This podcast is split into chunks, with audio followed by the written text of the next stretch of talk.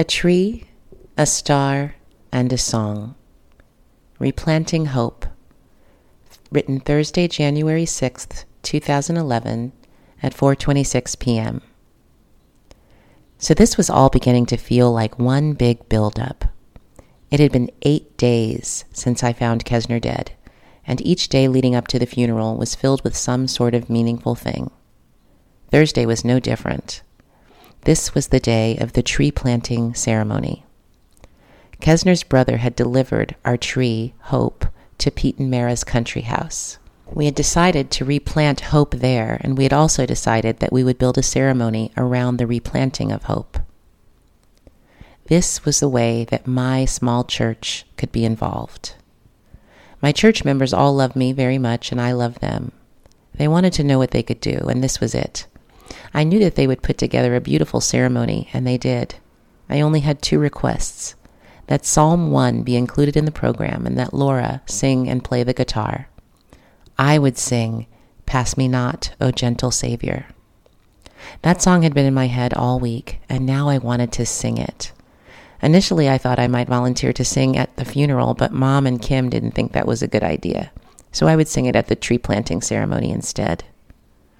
Angie, Another dear church friend labored over putting the service together and she delivered the sermon, and Mara arranged all of the on site details. The ceremony was in the late afternoon, so in the morning, Mom and I chose to occupy our time by getting massages. Afterwards, we stopped at Whole Foods and got a new orchid for Mara. Clay had stripped the other one of its petals when he drew me the bubble bath the week prior. And with the new orchid in tow, we were off to replant hope in Hopewell. In the car on the way to Mara's, mom got a call from her office. Her office, so moved by what had happened, pulled their resources to buy me a star. They registered a star with the star registry and named the star Kesner Dufresne. I almost had to pull over. I immediately started to cry. What a beautiful thought. Now I had a star, and I was about to plant a tree. Kesner would be with me by day and by night. How beautiful. When we arrived at Mara's, I put on dark glasses and joined my fellow church members who were already gathered there. I didn't want them to see my eyes, to see how different I looked, that new facial expression that I had. I joined them at the small table on the fabulous country house patio, and we had iced tea and nuts until it was time for the ceremony to begin. Hope was placed in a perfect spot in Mara's yard. There were several wooden chairs placed around her for the ceremony. She looked so small in the sprawling green yard, but she was safe. My heart was content. We gathered around her, and I opened the ceremony by singing, Pass Me Not, O Gentle Savior. Then we had prayer, some scriptures, and Angie gave her sermon. It was so beautiful, Angie's sermon. She talked about death being a change in frequency. I liked the thought of thinking about Kesner as a different frequency, not completely gone, still present, just different just a different kind of energy now. I liked that. Then Laura sang Amazing Grace and the Serenity Prayer. And then I read the lyrics to me and Kesner's song Beautiful Wonderful by Anthony Hamilton.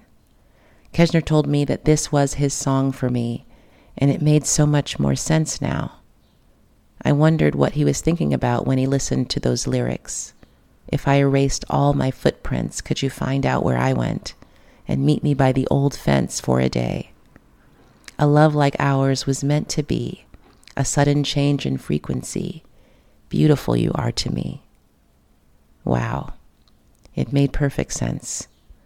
Not only had Kesner left me with amazing memories and pictures, but I had a tree, I had a star, and I had a song. Most moving to me during the service was Andy, another church friend. That day he sat in the circle around Hope and he wept. He didn't have much to say. His tears spoke. It was all really beautiful. At the close of the service, we each took turns picking up the small shovel placed by the tree. We each scooped a small pile of dirt around Hope's roots. We were replanting Hope. Hope would be safe here, in Hopewell. On the way back to Kiana's, Mom and I stopped to get some Chinese food, and she got a text from Kesner's brother. Family viewing of the body tomorrow at 5:30. and with that, a plan for Friday was set. We were finally inching towards the funeral. That night before bed, I went for a walk alone around Kiana's complex. I deviated from the walking trail and found a spot in the grass by a lake. I sat in the grass and watched the fireflies put on a show for me. In the dark trees, it was beautiful. Then I looked up and I saw the brightest star in the sky. That was Kesner's star. The star registry people did send me a map so that I could find Kesner's star, but I didn't need it. The brightest star in the sky would always be Kesner's star to me. I was not alone. Kesner was with me. I had two green angel Silly Bandz on my wrist to prove it. Kesner was with me. Tomorrow would be an interesting day. I would have to go to the funeral home and see his body again. And we were preparing to welcome people to town who were coming for the funeral on Saturday. It would be an interesting few days, but I would be okay. Kesner was with me by day and by night. I'd like to take this moment to share Angie's sermon. It's called Reflections Tree of Hope. When we learned our pastor could not be with us this evening, I said yes to the still quiet voice in my spirit and offered to share my thoughts. It just seemed a way for me to comfort Kim, who has become very dear to us at Montgomery Ministries. But promising to share was easy. Finding the thoughts and words was more difficult. After praying and pondering, my thoughts and emotions were still racing around and back and forth. Questions raised to God and questions to myself conflicting emotions of anger, love, sadness, confusion, and thank God, still grounding in hope and faith. On Tuesday this week, I met with a small group of women that Kim is a part of. We have named this group In His Steps. We pray, examine Scripture, and respond to questions that help us discover a deeper part of our lives. And we share with each other. We invite God to help us grow and become stronger in our faith and more peaceful in our hearts and lives.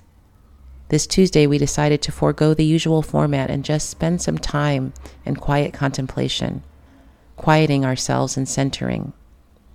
I had much difficulty closing out the thoughts about Kim, who was not with us on Tuesday. Thoughts of Kim and Kesner and their tree of hope kept coming back to me.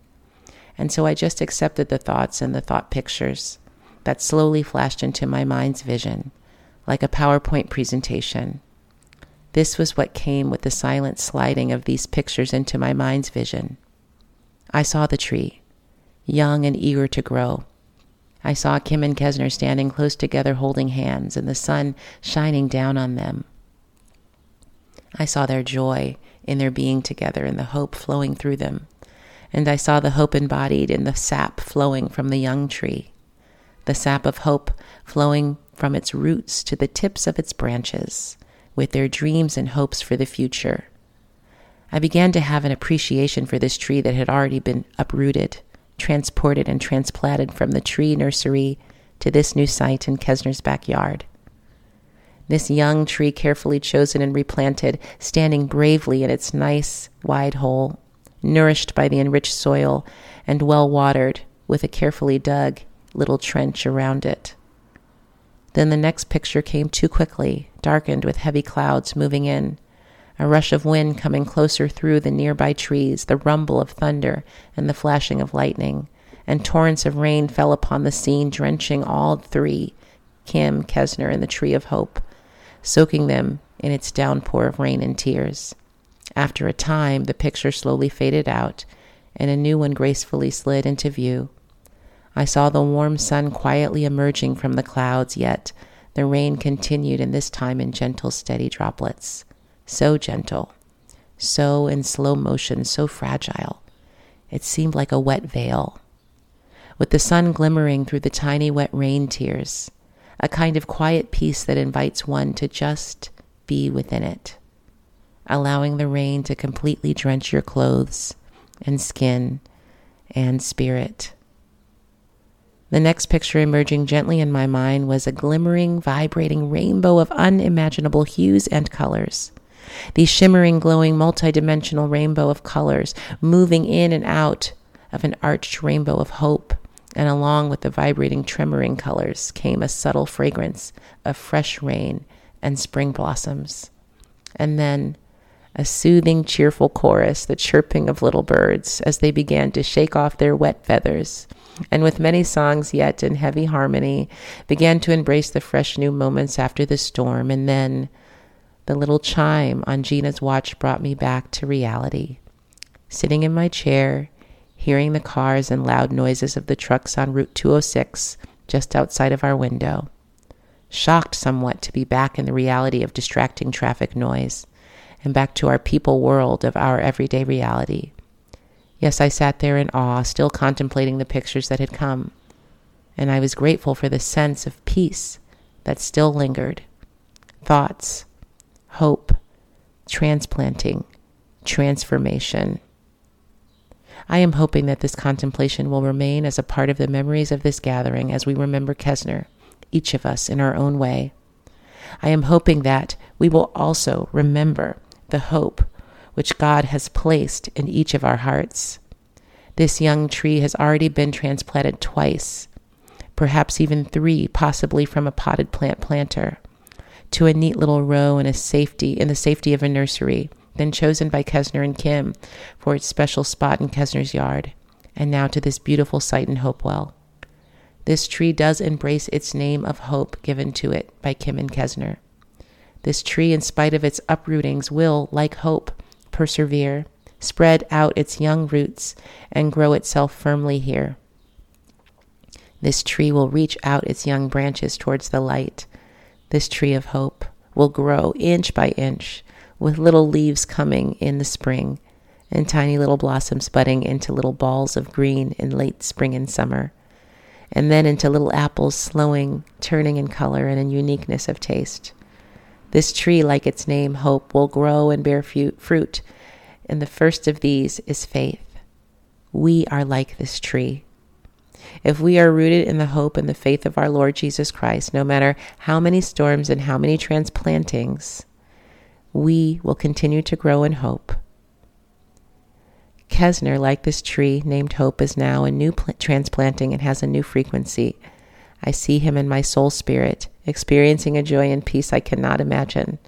And I believe that Kesner is now rejoicing in all the ways a spirit being can. I see Kesner in the abundant great orchards of God's beloved children. I see Kesner in his new frequency with vibrant wholeness and peace and joy. And we are left. We are left in the here of now. And our earthly realities filled with sadness and questions, yet we too we too are in a new transplanting here in our earthly environment. We are grieving, yes. Yes, we are sad. Sad for Kim's loss and for the loss of Kesner, even though we had only met Kesner once. We at Montgomery Ministries felt we were coming to know him through Kim's wonderful joy she shared as they discovered each other.